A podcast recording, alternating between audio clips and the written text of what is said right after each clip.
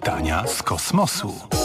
Sponsorem audycji jest Fundacja Rozwoju Systemu Edukacji, Narodowa Agencja Programu Erasmus+, operator programu operacyjnego Wiedza, Edukacja, Rozwój. Doktor Tomasz Rożek, dzień dobry. Dzień dobry. Dziś pytanie od pani Natalii. W szkole uczyłam się, że wszystko zbudowane jest z atomów.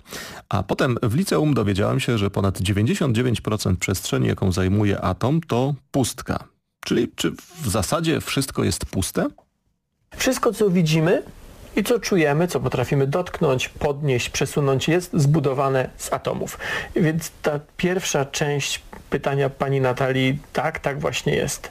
E, natomiast druga część pytania, czyli e, ta, w której pani Natalia zastanawia się, jak to jest z tymi 99% pustej przestrzeni w atomie, to troszeczkę jest inaczej, bo ten obraz małych kuleczek ym, sklejonych w jądrze, czyli protonów i neutronów oraz jeszcze mniejszych kuleczek, które ym, orbitują wokoło, które się poruszają tak jak na kolejce górskiej albo tak jak y, planety wokół Słońca, y, to jest nieporozumienie. I ten y, obraz, on wynika trochę z modelu atomu Bora, który, który no, jest mocnym, mocnym uproszczeniem stanu rzeczywistego, tak bym to powiedział.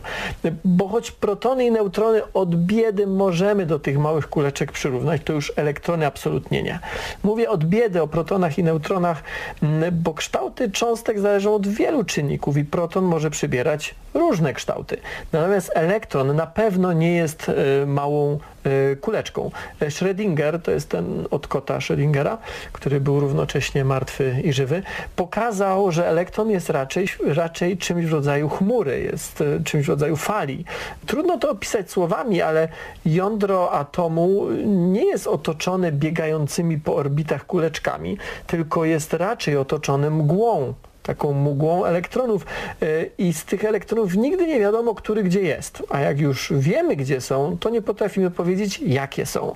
Czy w takim razie, Pani Natalio, jesteśmy puści, to oczywiście można rozumieć na wiele różnych sposobów.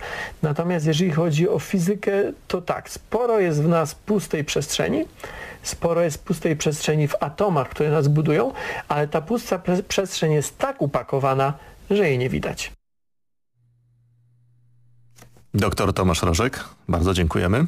Bardzo dziękuję i życzę miłego dnia.